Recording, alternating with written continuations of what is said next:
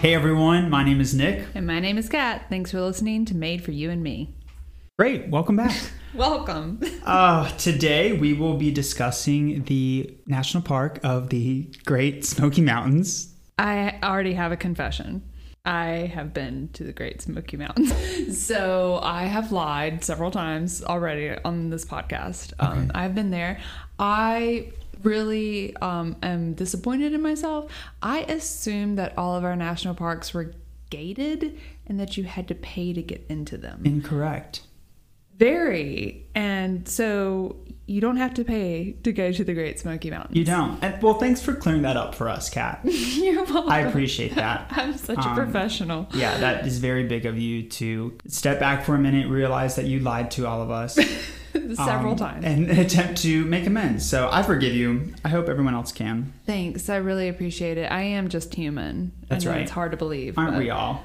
Um, Oh, okay, great. Well, this has been a day, a week for me already, Kat. And I know it has for you too. tell me about it. You haven't even noticed. I painted this room red. you have like you came in here so tired and so stressed out. It is like the darkest red a room It could be, red. and it went from white to I red. had no clue. oh man. So we have had a week, and it's a really good thing that we're starting out with uh, a national park that we both know. Yeah. Um, Oh yeah, I had no clue. and Wow, there's no curtains. Yeah, Yeah. there are no curtains on, on the windows Oh. um, or anything like that. But I think the hardest part of today is not going to be um, regaining our composure right now. Yeah. It might be not telling stories because that's not what this is about. It's not. And so I mean, I'm gonna have but- to, yeah, I'm gonna have to. I mean, we may have to blog or something That's in fine. addition. Um, Oh. Follow us on Instagram, by Mhm. the way. It's uh, M M. F Y A M. Made for you and me podcast. There we go. You'll find us. Yes. For uh, sure. Sorry, letters and words are so hard today. Well, this should be entertaining. It'll be great. Um, gr- yeah, I've had a pretty good week. It's Wednesday that we're recording right now, and it's been mostly a pretty good week. I have I made a uh, what do you call it? The New Year's resolution to read a book a month, Okay. and I've been killing it in 2020. Um, but I have not made um, any good progress in my October book, so that's been a little upsetting. But uh, I mean, you know, can't win them all. I've also made time to catch up on Selling Sunset, so Oh, there you go. Well, obviously my priorities we are. have- yeah. I, I can't apologize. This is me. I always thought in school that if I didn't have to do it, I was going to enjoy it more. And that's just not true. I Mm. just, I'd much rather listen or watch a video or something of that nature. But now we have put ourselves in a situation that I have to read a You do. lot. And that, on top of being in grad school, is not my favorite thing. But I'm, I'm happier with the knowledge that I gain. Oh, that's great. Yes. I'm happy for you. Thank you. Um, I, I was the same way. I thought that I was also going to enjoy reading more when I wasn't being told what book to read. And that was true for me. Although it did take me several years of being out of school to get back into it. But um, yeah, I'm enjoying it more. I received a book from my fiance's mother called The Practical Wedding. And I got like five pages into it and I was like, this has so much good information. And I, I will not be having a practical wedding, just so you know. Okay. It'll be very impractical. Um, that's fine. Just do whatever, whatever kind of wedding you want. Well, thank you. I appreciate it. You Shall have my we- blessing to have the type of wedding that you want. Even though I'm such a liar, I've lied twice now. I told someone I was going to have a practical wedding, and I told America and probably internationally that I have Yeah. never been to. I mean, we have park. so many listeners. Hmm, people are excited. Yeah. It's a big deal. Um, um, but today we are going to. I'll edit all this out. I'm like sweating through this shirt right now. Like I'm just so flustered, and there's like so much going on. The room is suddenly red, and it's like I'm just so upset that I didn't notice it before. Do you you need a hat to wear? So much happening. I don't need a hat. I do need to sip on this iced coffee. Um, fun fact today is cats like leaving the room as I'm talking. so for anyone who cares, fun fact today is National Frappe Day. Um, and I wasn't able to get a frappe, but I do have my basic white girl iced coffee. Um, and some information about National Frappe Day. Uh, did you know that the frappe was invented in 1957 in Greece during an international trade fair? So I don't know why it's called just National Frappe Day. It seems like it should be international. But a Nestle representative was so desperate for his coffee that when he couldn't find hot water, he simply mixed the ice with cold water and ice cubes in a shaker. Well, thank goodness for that. I don't know where I would be without a weekly frappe. I'm so thankful for this guy. I went to um, Starbucks the other day, and I usually don't go to Starbucks. I usually go to like a local coffee shop. And I was driving through the line, and I was so tired. It was really early in the morning, and I asked for a latte with soy sauce. instead of soy milk. And they were like, Did you mean milk? I'm like, Probably. I don't know. I don't know. But maybe that's the next hot thing. Oh, that's rich. That would be so gross. Shall we talk about the Great Smoky Mountains? Let's do it. Um, let me pull out my notes. Uh, I'm really anxious to see how this episode's going to go. Because although we do have a lot of information for you all, it's not so history dense. Um, I mean, I'm going to provide a lot of history, but it's not going to be strictly history. We are going to get into what makes Great Smoky Mountains National Park so great um, and give you a lot of other really nice information other than just the history of it. But the history is still super important. So. Well, yeah, I'm I'm going to be a lot more animated because I'm I'm excited about what I'm talking about. Great. So, um, I think you've been doing great though, Kat. I think you've been I doing think you're great. a joy to listen to. Thanks. A joy. Uh, cool. So let's dive in. Um, I'll just start and, and get into the, the basic information about Great Smoky Mountains National Park. And also, while I was doing research, literally until like maybe five hours ago, I it was singular mountain. I was just googling Great Smoky Mountain National Park, and on my notes it was just one mountain. But FYI, there are multiple mountains, so it is in fact Great Smoky Mountains National Park. Yes. So There, there are a lot of. Um, I'm looking at a picture of it right now, and there are so many mountains that there are a lot of colors because of the way that the you know sun reflects off of them, and Yep. I don't know, it's just beautiful. It is so beautiful. Um, well, the park was chartered by Congress in 1934, and it was officially dedicated by Franklin D. Roosevelt in 1940. Uh, and in all my research, I could not for the life of me find out what the significance of a president dedicating a national park is. Um, so I'm just assuming that it's purely symbolic and that it probably goes back to the Antiquities Act that we discussed that the president has the authority to declare uh, a piece of land protected. But if Congress already does it before the president, then I, I'm just assuming that it's symbolic. So if anyone if anyone knows, DM us, shoot us an email if you know if there is any real weight to a president declaring a national park or dedicating rather a national park after Congress has already chartered it. Let us know because I could not figure it out. I feel like old Delano had to do something Sure. to, for to you know Yeah. uh, keep up with Teddy and Eleanor. Oh, don't we all?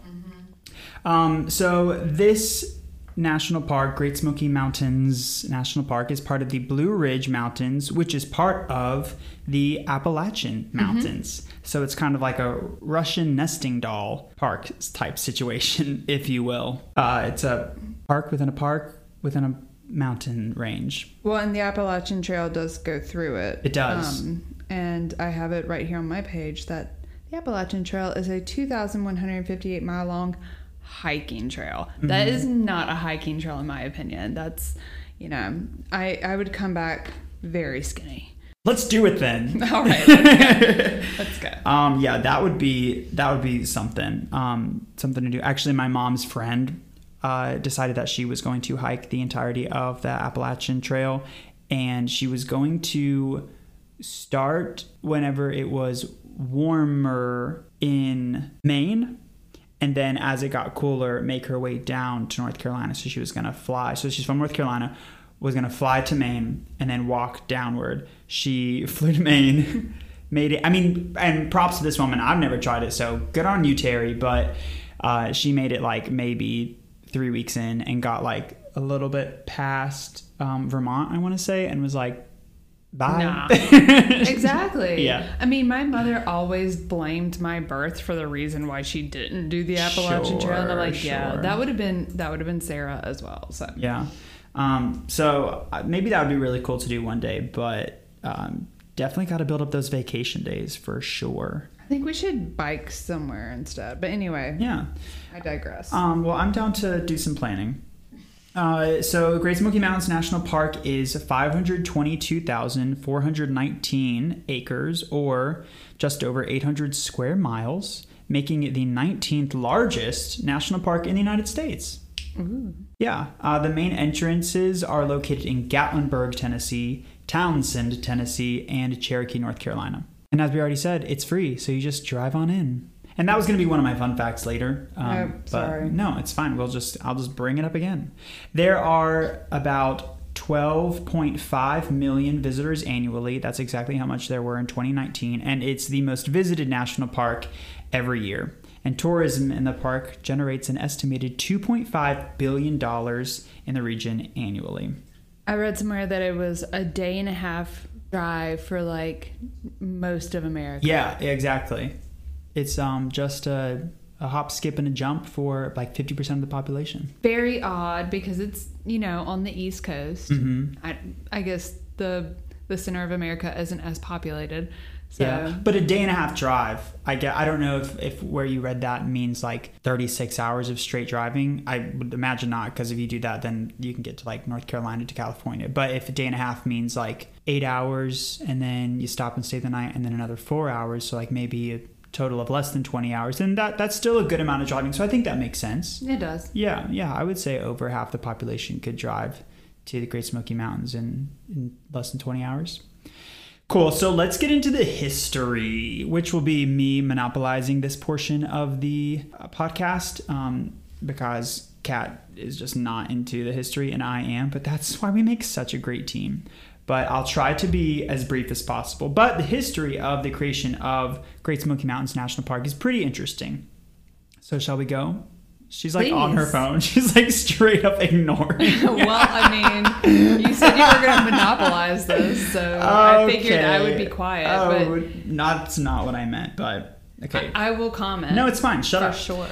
Um, so prior to the European settlers, this region of the Blue Ridge Mountains was home to the Cherokee Nation.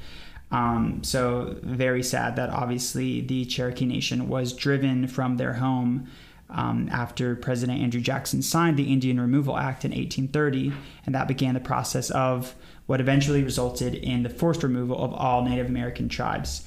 Um, but the Cherokee actually called the region Shakonohe, which translate to place of the blue smoke. Um, so we still are able to um, give a little nod to the um, native Cherokee language through the English name of the Great Smoky Mountains National Park. Uh, and so logging became a major industry in that area, and timber companies started to come in and cut down every tree in sight. And by the early 1900s, visitors and locals were noticing that the forests were starting to disappear, and so they banded together to raise money for preservation of the land. So we've seen this before. We sure have. Um, the natives were taking great care of the land. The white people shoved the Native Americans out. The white people were then destroying the land. The white people then said, "Hey, maybe we should protect the land." it's repetitive. it- this this uh, history thing is repetitive, at least. really is. So, as I've already said, very thankful for these folks who stepped up to protect the land, but also re- really, really devastating that um, the native peoples who were already there taking such good care of it for so long were forced out. Um, okay, so I'm going to talk about three key people and try to be brief on all of them, but I read of three main folks who were um, very important during the uh, or the establishment of Great Smoky Mountains National Park. I'm interested who this is. I don't think I have one in mind. I have never heard of any of these before. Okay. So hopefully I can educate you as well as all of our listeners. So enter Mr. and Mrs. Willis P. Davis. The original idea of an Eastern National Park is thought to have come from a wealthy family, the Davises, from Knoxville, Tennessee. Mr. and Mrs. Willis P. Davis had traveled out west to see the national parks, and upon returning home, they asked themselves, why can't we have a national park in the Smokies? And even though the Smokies was settled and lodging, log, lodging, logging, uh, logging was going on, there were a few people who owned land and used it for vacationing and hunting.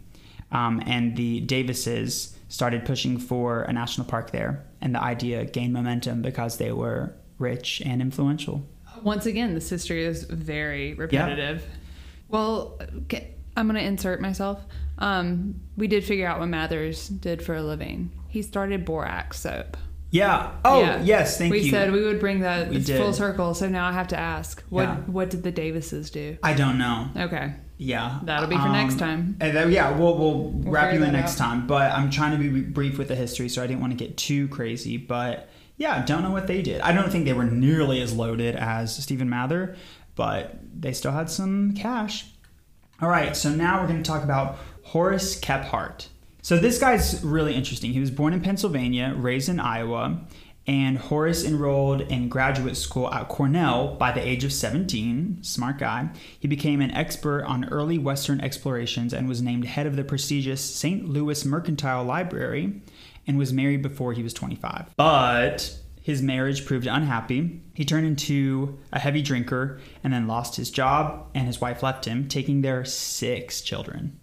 Well, time to move into the woods. Exactly. So Homeboy suffered from a breakdown and then said, I'm going to start over in a place where there are not nearly as many people or alcohol. or alcohol. Um, I mean, I'm sure there was some moonshine, but maybe not as readily available. We'll go with that. Um, and he decided that he was going to have a new purpose for his life. So he chose the Smoky Mountains of North Carolina and Tennessee. Uh, and he, this is a quote from him. He said, It's an Eden still unpeopled and unspoiled, which sometimes go hand in hand depending on the people you're talking about. uh, so he traiped, tramped, traped. he You be traipsing. he wandered, we'll just say he bopped around the woods and lived alone in a small cabin where he wrote uh, a book called Camping and Woodcraft, which became known as the Camper's Bible, and then another book called Our Southern Highlanders about the distinctive people in southern Appalachia. Also, Kat and I say Appalachian Mountains, right? Mm-hmm. If you say Appalachian, just know you're wrong, but we're not gonna like hold it against you. but that's how you define where wine's from. That's why people say Appalachian easier than Appalachian. Well, I still think that's stupid. Actually, really funny story. Kat and I, well, you might not think it's really funny, but a funny story. Uh, Kat and I went to a conference together a few years ago at App State University in Boone, North Carolina, and there was a, a keynote speaker. And he was talking and just doing his thing, talking about the Very earth and big deal, sustainability. Very yes. big deal. And we were in the main auditorium, which holds I don't know how many thousands of people, but like well over a thousand people.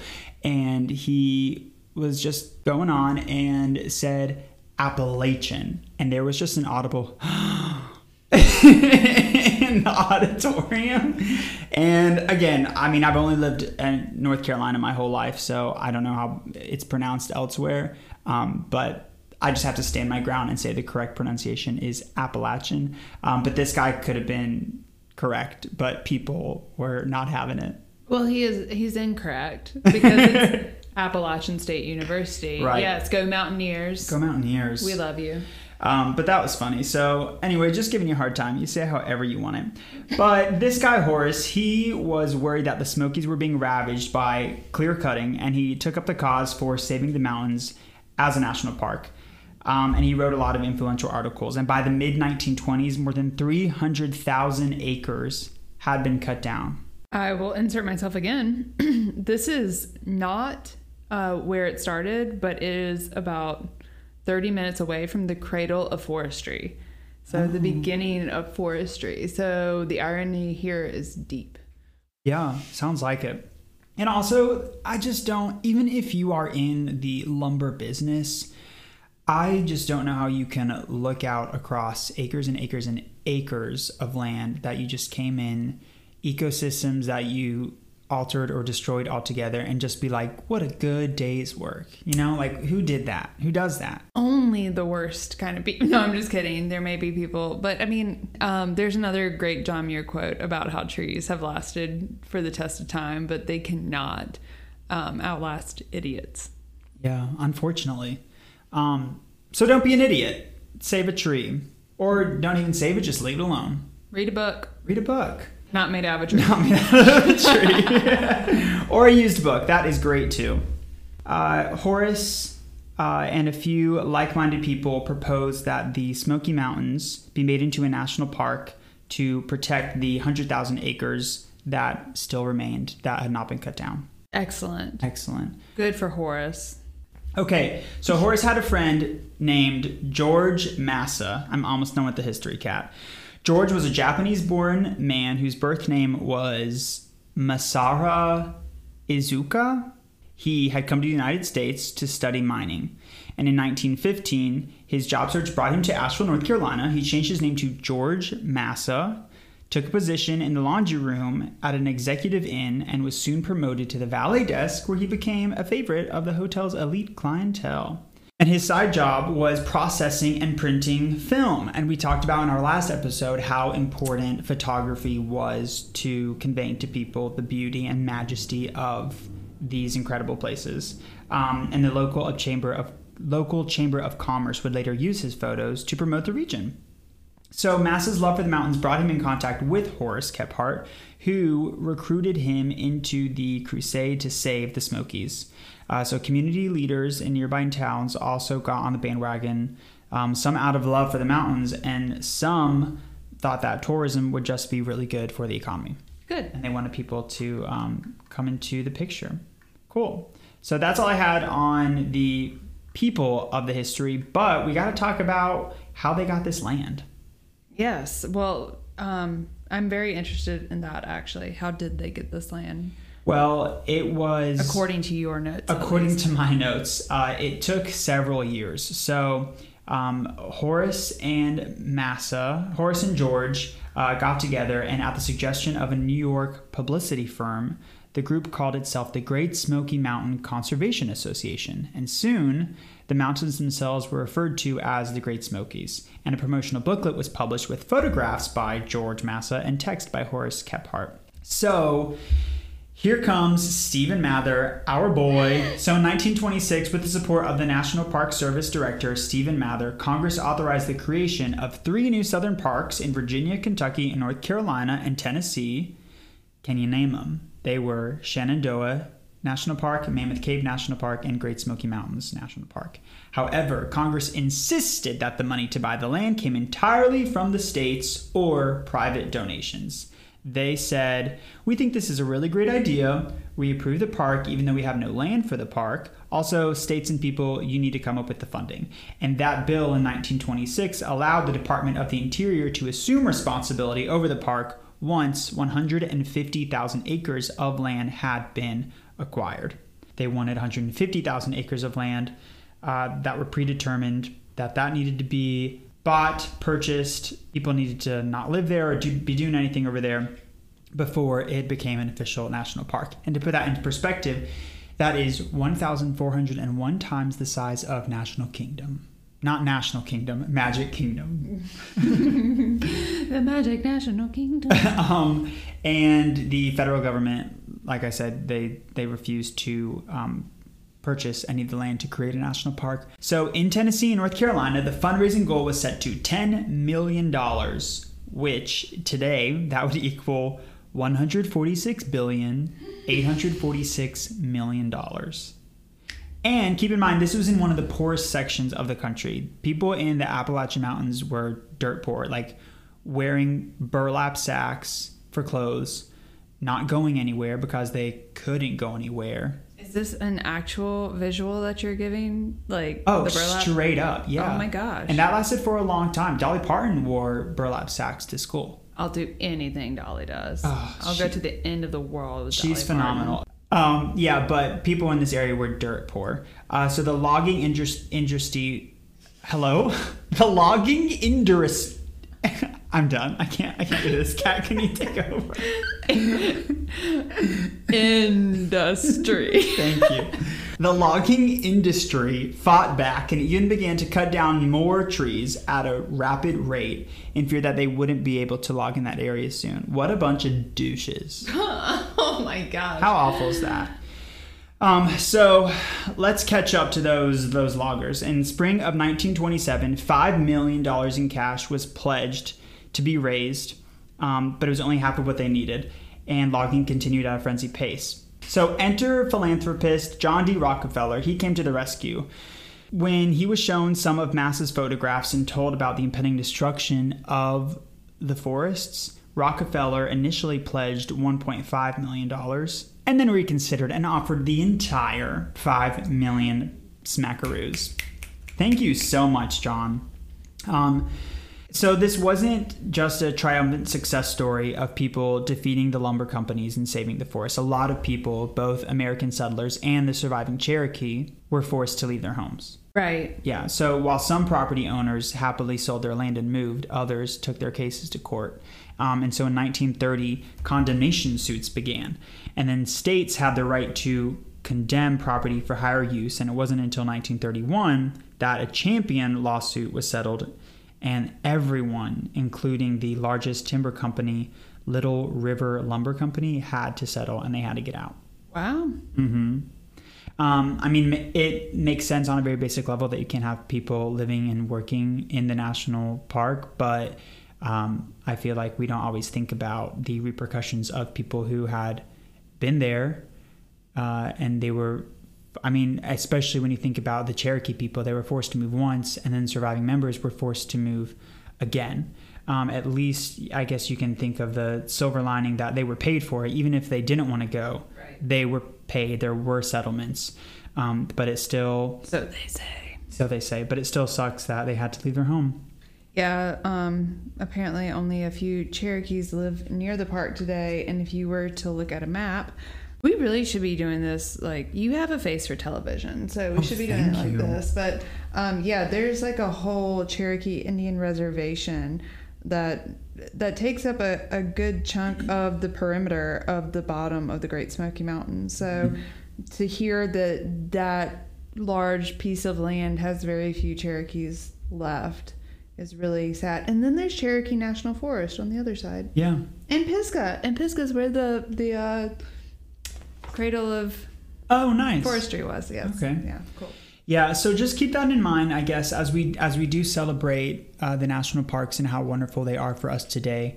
There, we will just probably continue to bring up um, some of the ugly part of the history of how these parks were created. So, almost done with the history. By then, the Great Depression had devastated the country, uh, and the people of Tennessee, North Carolina were, were unable to fulfill many of the pledges they had made to create the park. And so that's when President Franklin Delano Roosevelt decided to intervene, even after the federal government said they wouldn't, and allocated $1.5 million in federal funds to complete the land purchase. And it was the first time in history that the United States government had spent its own money to buy land for a national park. And so the predetermined 150,000 acres had been acquired, and the Great Smoky Mountains National Park was officially established on June 15th, 1934. Yay! Yay. That's really. I mean, thank you for doing all the reading, so I can do the listening and learn. Yikes, you are welcome. Um, yeah, so uh, it didn't, so that was like uh, over 10 years in the making. Again, we go back to the dedication by Franklin Delano Roosevelt in 1940. So I'm not sure, you know, the true significance of that and if anything really took place in that six year gap between when it was created in 1934 and that dedication. Um, but thanks to all those folks who helped who helped make it. Very special. Do you have any more history? Because I had like a little factoid. No, I'm I'm done with history. I'm sure everyone is This is kind of sick of me historic. talking about history. Okay. So it's not for certain, but they think that NASCAR started in at least on the Blue Ridge Whoa. Mountains because of bootleggers trying to outrun the police. That's pretty cool. I know. I was like, we have to talk about that. Yeah. But um, yeah, it was during the prohibition, obviously. Even if that's not true, that's still really cool. It's it's pretty well accepted. Um, Okay. I'll accept it. Yeah, I'm down for it. So, um, just Okay. thought that that was fun. That's a neat little um neat little fact. Factoid. Appreciate that. Thank you. What's the difference between a fact and a factoid? Um, I don't think factoid is a word, but I think it is. Okay. I'm, I let's Google it. Okay, everyone, give us a second. We'll cut out this pause. Fact versus factoid. A fact is based on observation that has been verified many times. A factoid is a statement based on assumption, something that has never been confirmed. So you were right. That is a factoid because it's not confirmed, but it is uh, a widely accepted assumption. Okay, cool. We're gonna take a break and then come back, and we're done talking about history. So please don't give up on us. Wake we're up. gonna have a lot more fun in the second half and talk about um, some other really cool, random, interesting things about Great Critters. Smoky Mountains National Park. Cool. I'm excited. See you soon. Cool. Hey everyone, welcome back. thanks. I'm so excited. I want to get started. Let's do it. All right. So, the Great Smoky Mountains have a smorgasbord of biodiversity. Hmm. So, I am going to quiz you right now. Okay. Why would that be?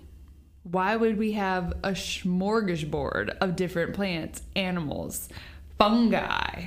I don't know, because everyone wants to live in the Great Smoky Mountains.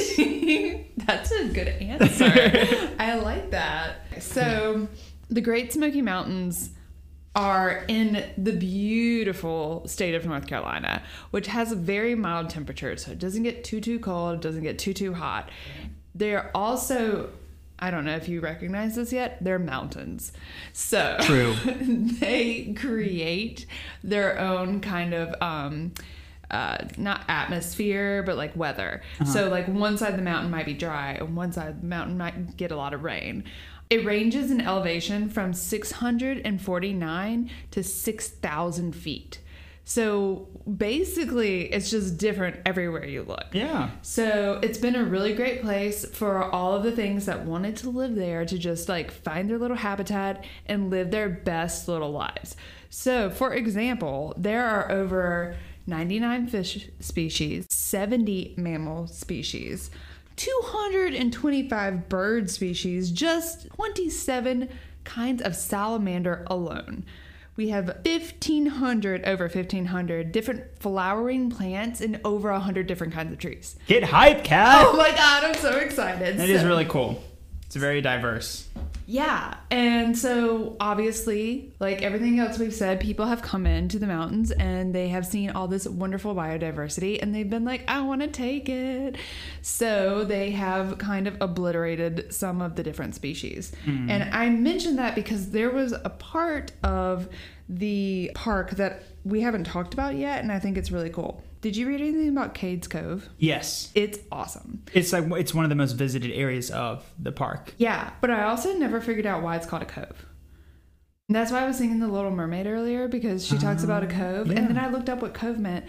Basically, this is one of the only flat areas. Right. That's It's like a big old beautiful prairie. Exactly. Oh, it's so pretty. And it's on limestone, so it has nice fertile soil. And the Native Americans used it as hunting lands, and it was one of the first areas that we bought from the indigenous peoples um, because we were like, hey, this is amazing. We immediately like shot all of the wild turkeys, which were almost our national bird. Yeah. Did you know that? I Fun fact. that. Ben Franklin, right? He Oh, proposed it? I'm pretty sure he proposed it. I'm so glad that's not our national bird. and honestly, I read today that um, neither the eagle or the wild turkey is um, just North America. Like they're in Canada and Mexico too. So Mm-hmm. we're like one of the only countries that's like, hey, this is our bird, but it's also other people's bird. Anyway, I digress. so um, there was this great place called Cades Cove. Apparently, that is where your visitor center is when you go visit there.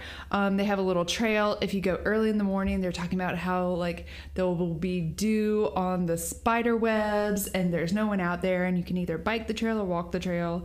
You need like two hours to drive the trail in the peak of the season because everyone's going so slowly around this like very short trail that you need to just plan for that.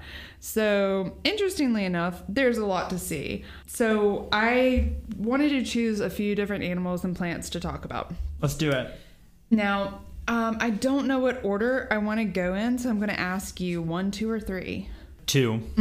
Such a good one. Yes. All right. So it's not necessarily an animal or a plant or a fungi. So, any idea? Um, rain. No. Okay. It's a butterfly. The Great Smoky Mountains are actually a great passageway for a lot of different migrations. A lot of different birds go through there or other animals. The monarch butterfly, like everyone's favorite butterfly, Right. Staple. they're actually there right now, like as we're talking. Um, they go from northeast United States and all the way to Mexico. It's like a 2,000 mile travel. These little boogers, I mean, if you haven't seen them, I don't think they're that special looking, but a lot of people think they're really pretty. They fly seven miles per hour. Oh wow. I know. Like Not on bad. my on my little bike, I like casually do 10 miles an hour. So these little anyways, That's pretty quick. so the monarch, um, if you don't already know, a lot of people know about the monarch butterfly, but um, it is endangered according to the Fish and Wildlife Service, I believe. And um, part of the reason is because they only lay their eggs on one particular plant. It's the milkweed. And so if there's no milkweed around, they're not going to do it. For example, in our area, people won't like plant milkweed because it's a weed. So it's like going to take over, right? So Oh. it's been taken out also insecticides and global warming and all of those bad things. But the milkweed is really important. So the female butterfly lays her eggs on the bottom part of the milkweed and then a caterpillar or not a caterpillar. yeah, I guess a caterpillar. Yeah, I was right. Okay. Own it. Commit. it uh I promise I'm not lying again. it um it bursts out of its little caterpillar egg and it starts munching away on the milkweed. The milkweed is actually poisonous. So birds and other predators of the caterpillar part of this butterfly, all the birds are like, no, don't eat that one. Uh, so they're safe. So they're safe from that. Um, so they are like, I mean, pretty stinking cool. There are also nine other federally threatened or endangered species within the park. I didn't look up what they all are, but that's pretty amazing too. I have a feeling they're probably plants. Yeah. Maybe. No, I don't know. You know more on this than I. I do have a question about the milkweed. So, Yes. does that mean since monarchs are so prevalent in Great Smoky Mountains National Park that there are more, a lot more milkweeds than other areas of the state and country? Good question. So, not necessarily. Uh, they have continued to go there not only because it is their migration pattern and they have the milkweed there. I know people like two years ago they talked about the monarchs being threatened, and you couldn't even buy milkweed because everyone was buying it Oh, out. So well, they great. probably replanted some Yeah.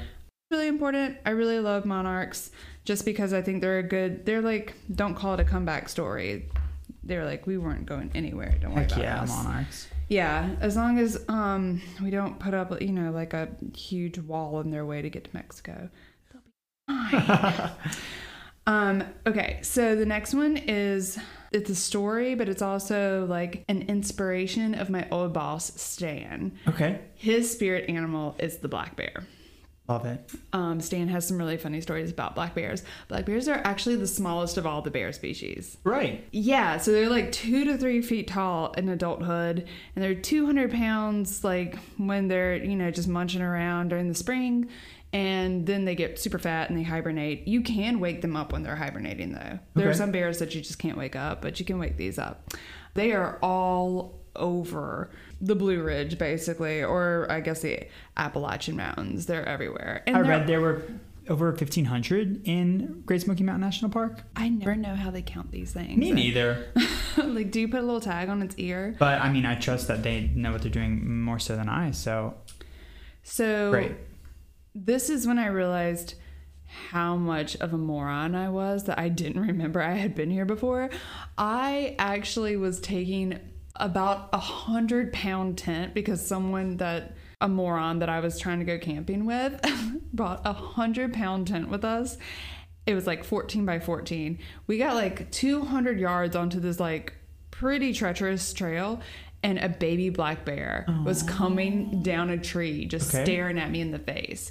So I dropped said heavy tent, threw my food bag at the bear, threw this moron in front of me, and Good ran to the car. Great. That's not what you're supposed to do. Oh. I, I read that, but Well, better um, the moron than you. no, I completely agree. And little little baby, well, now that I read that like they're two to three feet at adulthood, it might have been not a baby black He bear. was like an adolescent. It was like a probably teenage like a, a full on Oh wow. black bear at that point. But anyway, so um, they are. If you're going to go and camp or even just hike, you need to take a look at the websites and know what to do about the bears. Um, they don't really want anything to do with you. They are omnivorous, so they like like little insects and things, but they're not really into like killing. They just want some berries. Good to know. That's great. yeah. Um, back to this tent. Mm-hmm.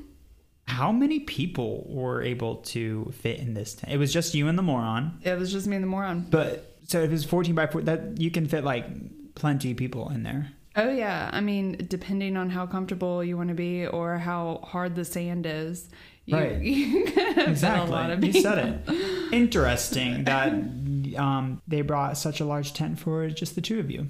I think that they were trying to impress me, but that don't impress me. Much. Didn't work. The bear got him. Oh, super fun little side note. So another reason we have such great biodiversity here is because there are more wetlands than would naturally be there because there are beavers that built Oh, dams that make yeah. wetlands. I know. Oh, this- good. Oh, I wish I could just show pictures of all of this. Anyway, last animal, Let's hear it. the southern flying squirrel. Squirrel. squirrel. Yes. Um, I'm gonna say squirrel for the rest of this, but if you know, oh, I forget his name, Tan France.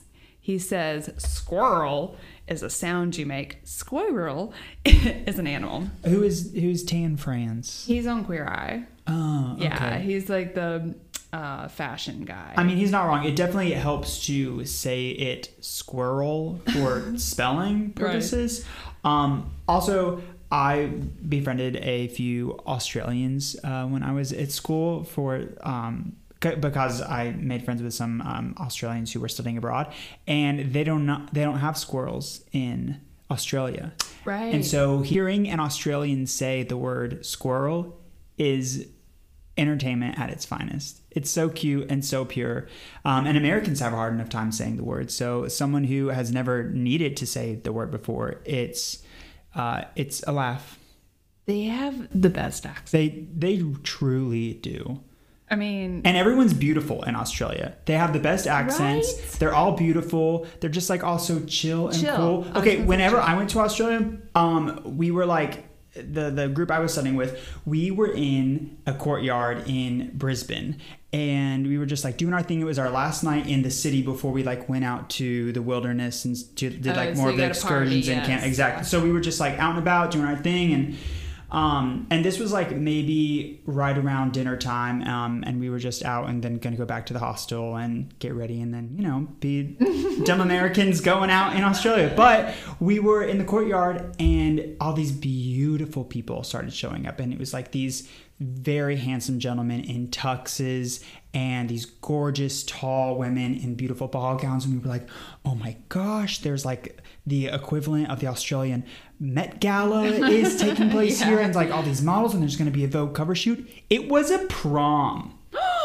And all like and all of us like ugly overweight americans like just drooling on the ground just like over these incredible australian figures. And we were just like Well, there goes all of our self esteem. But aside from physically being beautiful, uh, the most of the Australians I know are just like solid, great people. Uh, I've I've only met a few, and yes, I completely agree with you. And they have really funny phrases as well They do. that I like. But um, Anyway, thanks for letting me um, interject my story No, about I love uh, being a six among a bunch of 10 Australian teenagers.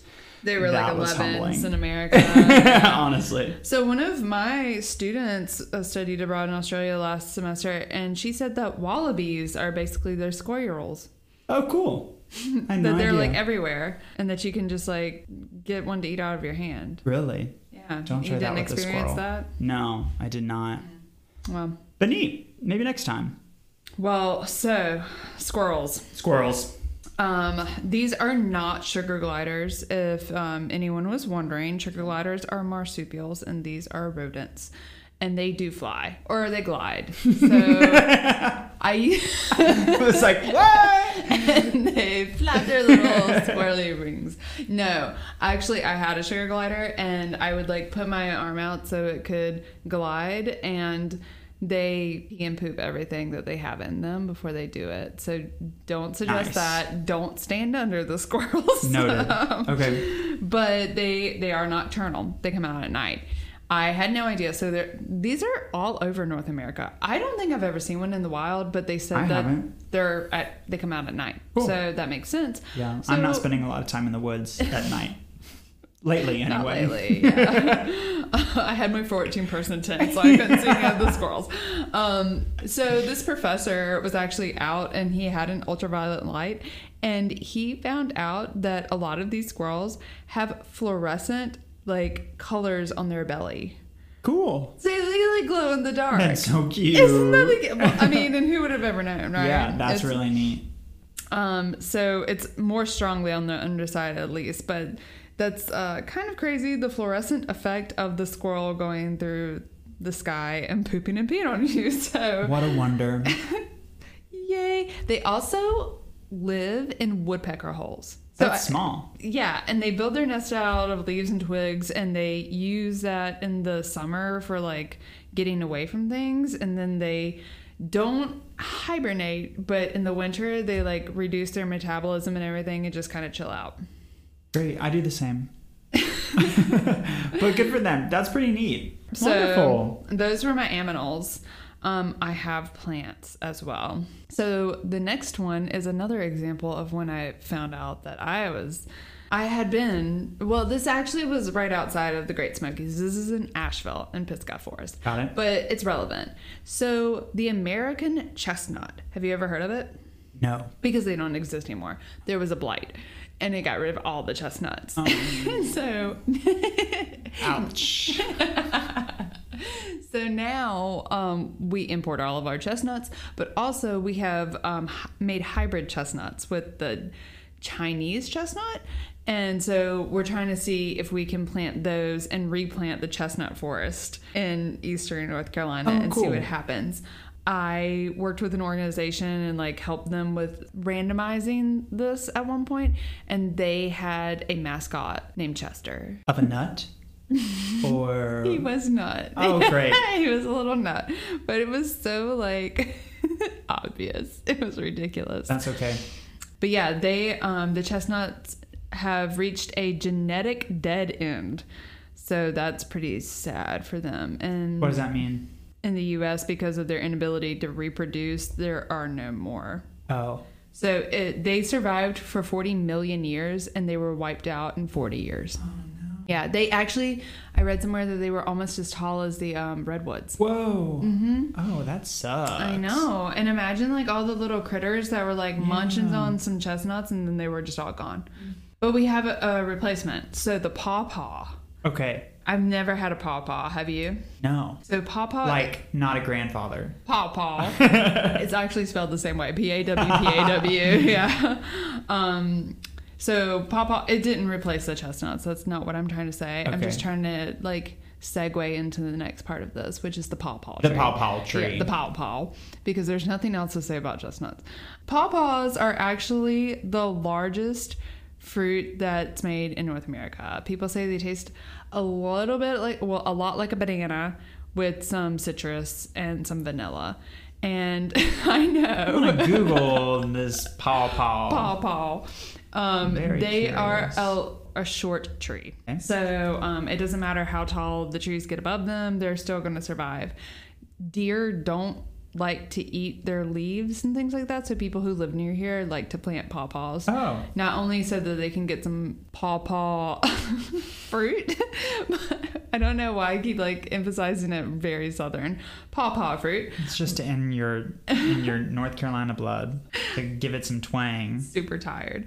um, but yeah, they can have it in their yard and it, it it's beautiful. Cool. So it actually starts producing its fruit. Well, it's the fruit is ready around this time of year. So it's also a good fruit for all these little critters that were munching on them chestnuts to have um, before they go into like a hibernation type of season. It's got plenty of fats and proteins and things like that in it. So Check out the pawpaw. A lot of my friends that live up in that area that go to Appalachian State say that they're delicious and that they make all sorts of desserts with them. I Can you know. get one at a grocery store? Mm-hmm. You can? Mm-hmm. Huh. Yeah. Okay. Isn't it kind of shocking that that grows in our state and it's not like Yeah. we don't We don't it? know about it. I didn't learn about that in fourth grade when you learned about the rest of North Carolina. Yeah, I know, and it's uh Hmm. it's a little frustrating. But anyway, Curious. Um, these trees are also kind of dependent on, um, well, they are dependent on pollinators. So they can't like self reproduce in their own flower. They need another tree and a, a pollinator to pollinate from flower to flower. But um, apparently, a lot of their root systems are connected because they're kind of the same trees. So they're a little bit um, Teammates? I don't know. no incestuous. Oh, even better. Okay. They're real close teammates. Get it, Pow Pows. Oh, that's fine. They're plants. They can do their thing. Well, I agree. um, they're living their best pawpaw life out there, just making all of all of the deer happy. Good. So the last one is actually a flowering plant. We have so many beautiful ones. I have taken for granted the biodiversity in North Carolina my entire life because you just think it's basic because it's around you all the time, but yeah, it's not. but it's it's not. We have so much going on here, and even in the coast of North Carolina where we live, it there's like less diversity definitely than in the mountain area, but it's still pretty pretty solid amount of biodiversity um, compared to a lot of other places in the country. I know. Let's get a, a, a renewed appreciation for all the biodiversity in our area.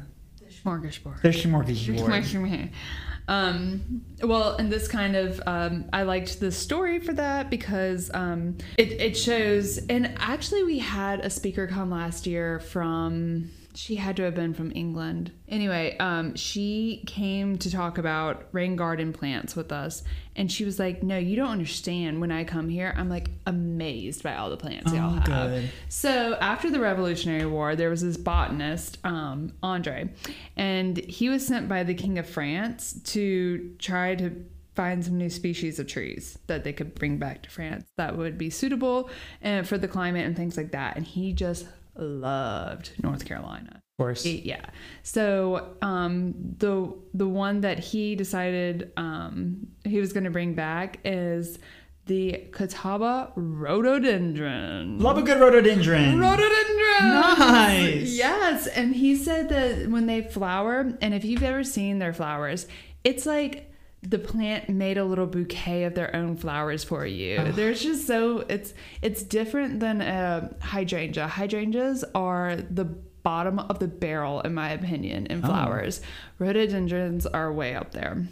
But they turn the entire mountainsides into oceans of purple blossoms when they're blossoming. And I just think it's so yes, that's so amazing. So anyway, that was really I feel like I got a lot off my chest. I finally got to talk about plants. You enjoyed that so much. and I enjoyed listening to that. Good. That was incredible. Thanks for sharing and doing all that research um, and educating all of us on all the great stuff that's going on in the Great Smoky Mountains as far as plant and animal life. I feel like it's going to be easier to choose from when it's not something so close to home. Like I, I was like, how do you choose? There are otters here too, but I knew there'd be otters somewhere else. And I was like, I, I probably need to leave the Right. otters for a less cool area. That's kind of you.